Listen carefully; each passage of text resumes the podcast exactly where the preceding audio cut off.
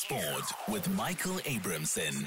Ngobili and Lovu, the founder of Cash and Sport, just wondering how bookmakers pinpoint their odds so carefully. Every bookmaker usually has a trading team, and the trading teams would, by one, have have their own internal odds that they're generally setting, and they would have store algorithms that pick up based on trends and upcoming matches what what it looks like, and then the trading team would also then do a, an analysis across the market to see what other bookmakers are, are, are setting their odds at. Obviously, some bookmakers want to compete with other bookmakers on, on odds, and it is possible that you might find higher odds on one bookmaker than the other. Mm. They watch what each other are doing as well. Top Sport on SAFM.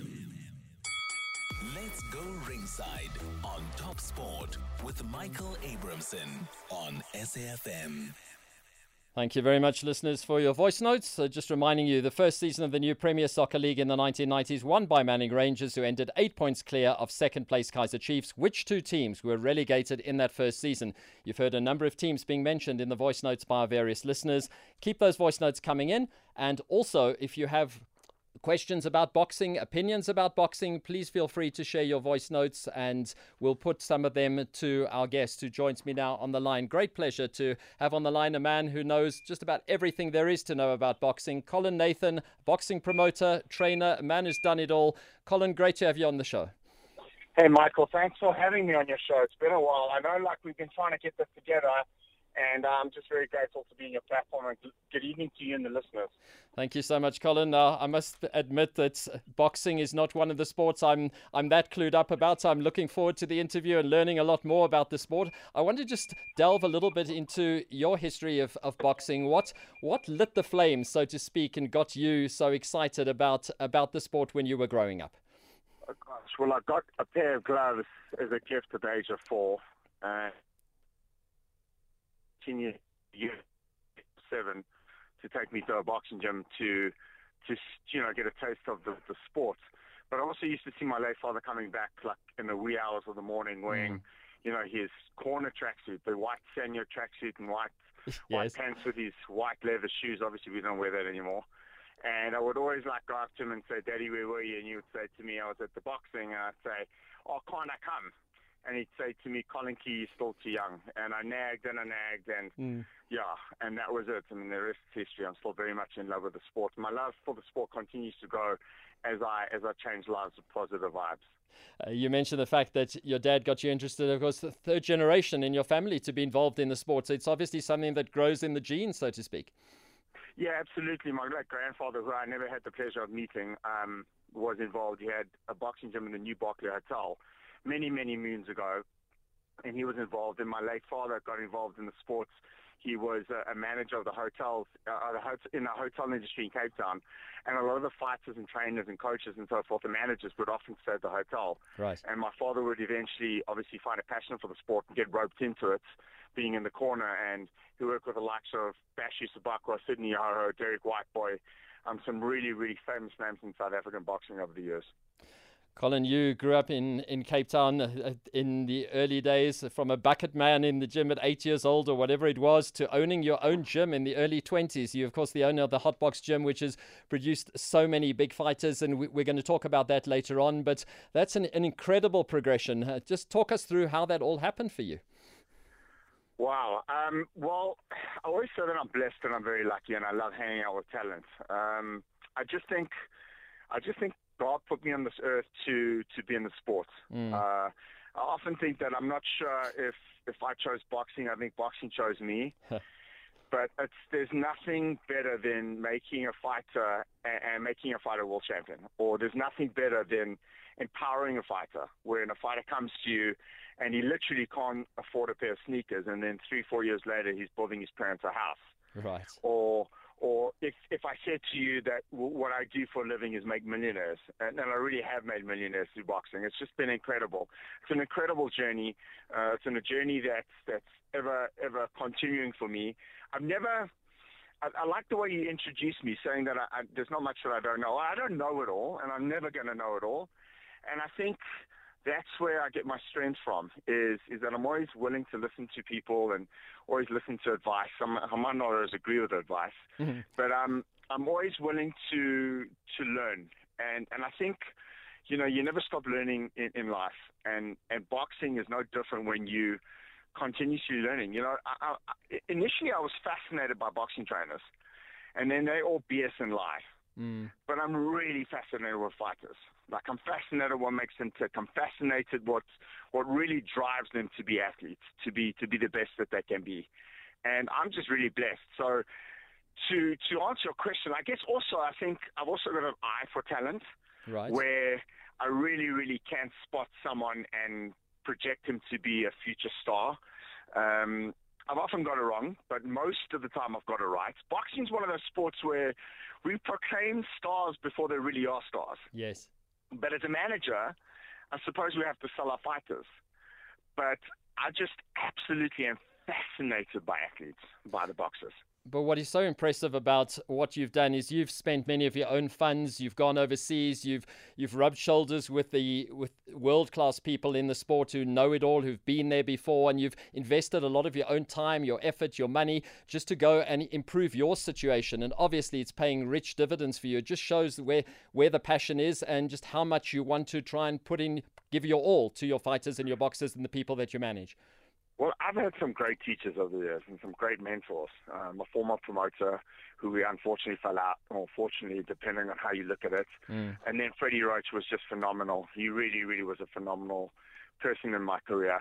And then also, just you, you know what? I think also being friendly and being nice to certain people and, to, and not certain people to boxing people because you just never know when the next opportunity comes. Of course. And you there's there's no excuse for not being humble in the sport be humble, say hello, put a smile on your face, be friendly.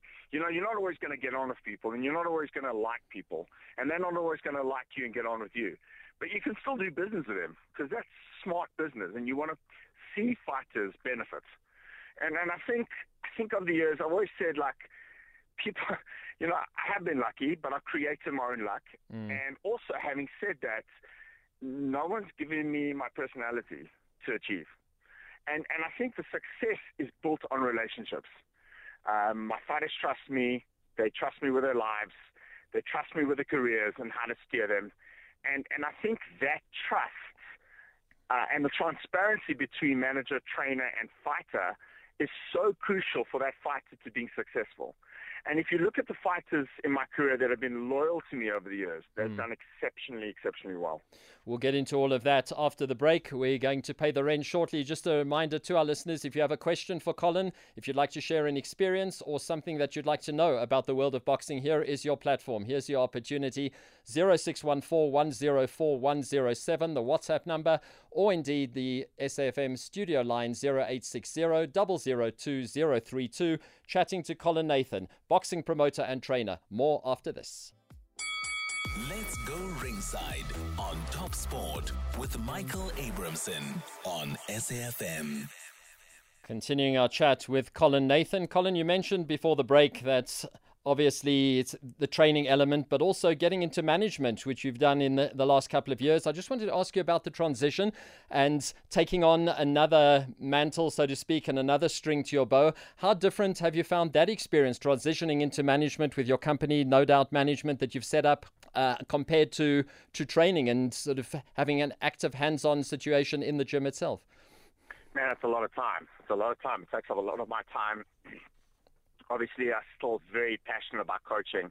And that's obviously just what drives me and just obviously getting the best deals from a management perspective and representing my fighters to the best of my ability. So I find it fascinating actually. Like I find the business aspect of the sports, you know, just dealing with different personality types and various you know, routes in terms of where you can get fights placed and how you work the world ratings. Mm. I've been finding it very challenging, but it's obviously been very, very prosperous and beneficial to me for obviously starting this company, which is about five years old.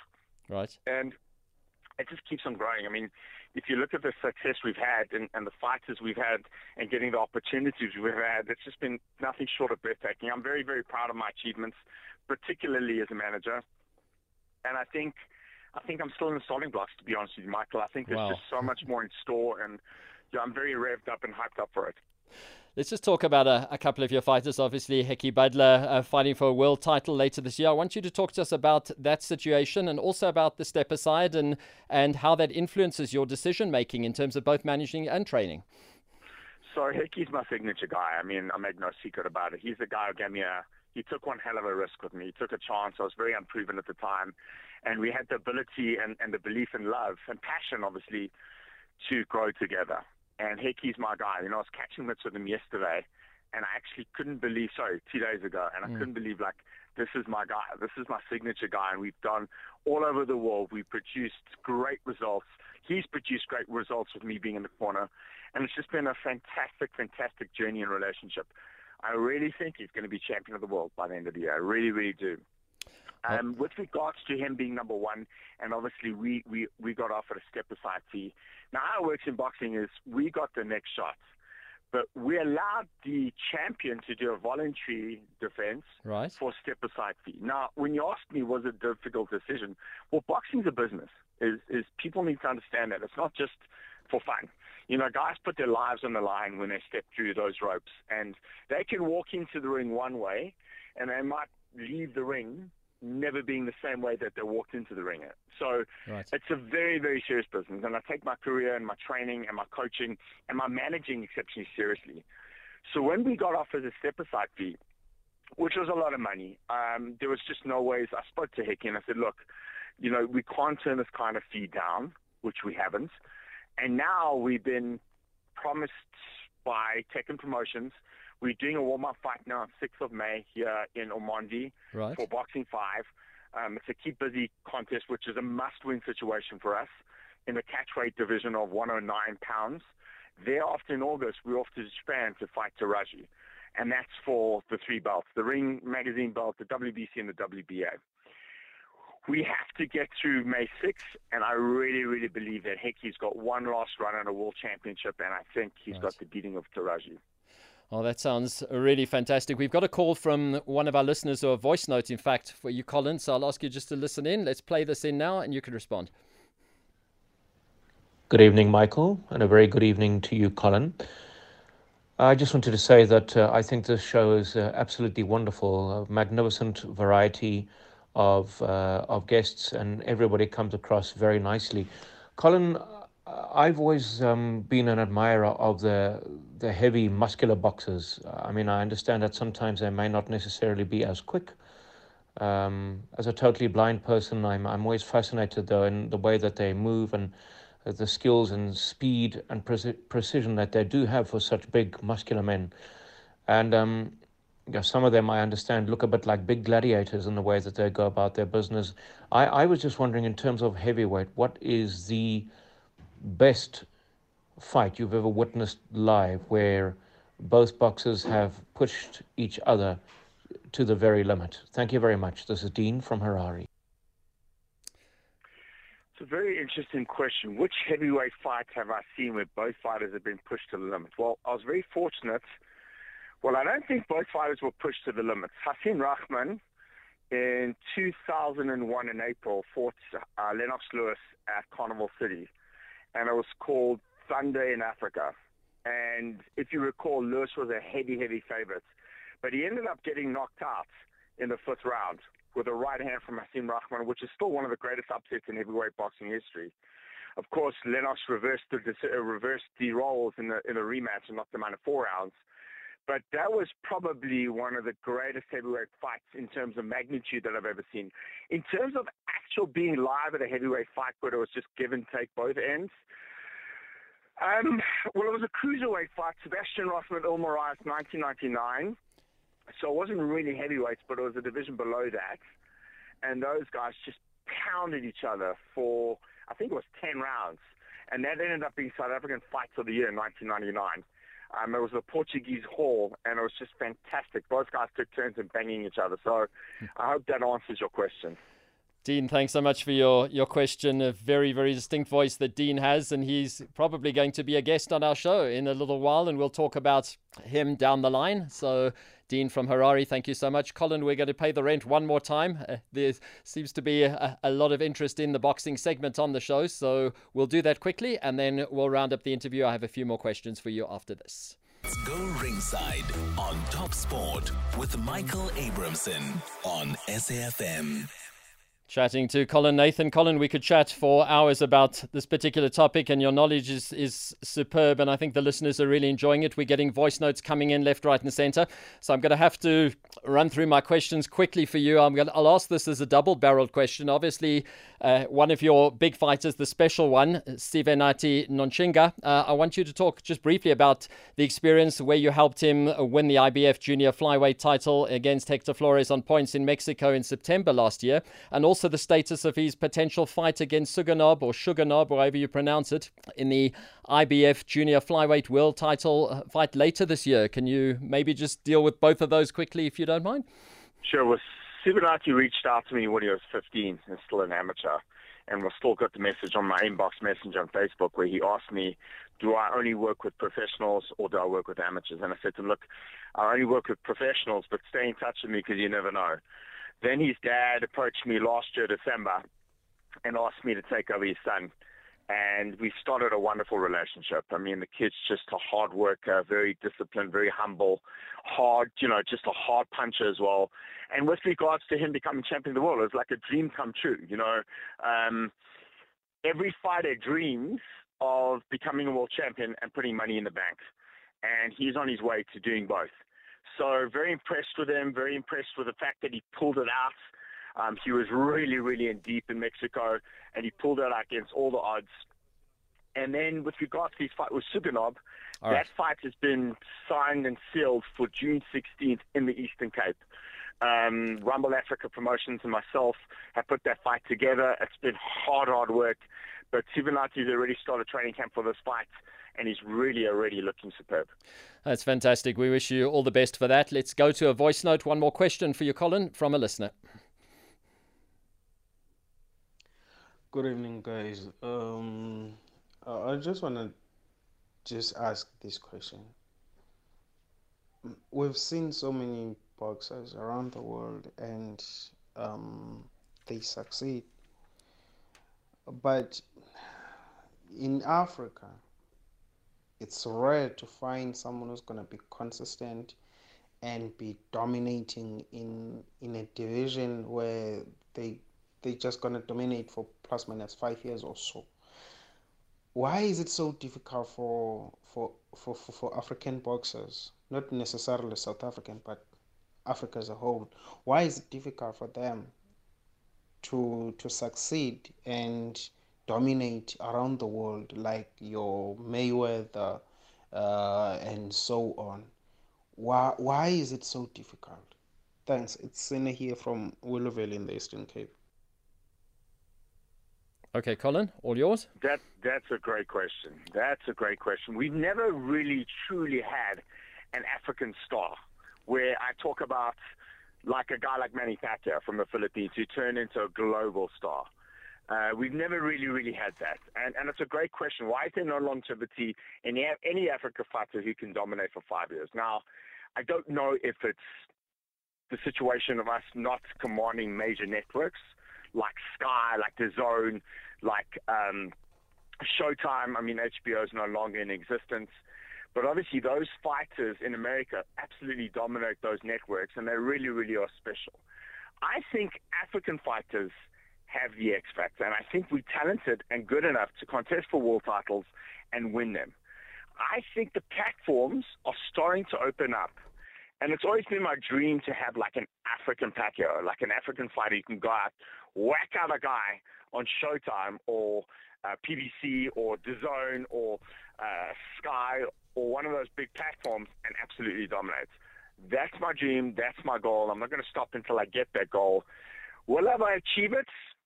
I believe I will, but it's a really, really good question because in terms of longevity, a lot of the fighters can't dominate their divisions for, for a longer period of time. And I, and I actually agree with that, that, that call in and the voice note. Well, thank you so much, listeners, for your interaction. There are plenty of voice notes coming through. We'll have to invite Colin back on the show pretty soon to continue our chat on boxing. Colin, it's been it's been really great having you on the show. I can hear the passion in your voice when you talk about something that you love so much. And best of luck with everything going forward, with all the with all the challenges, with all the exciting times.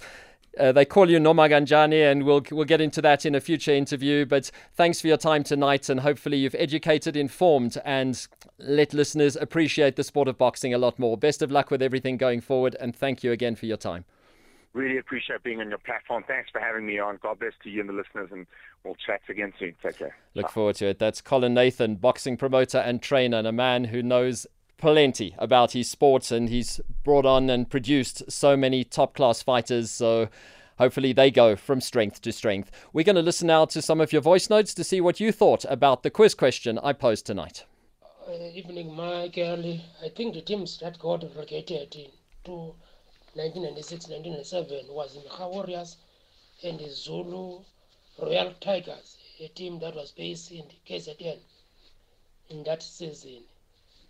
And then I think it what happened to Chelsea was expected because Chelsea is just a laughing stock of its former glory.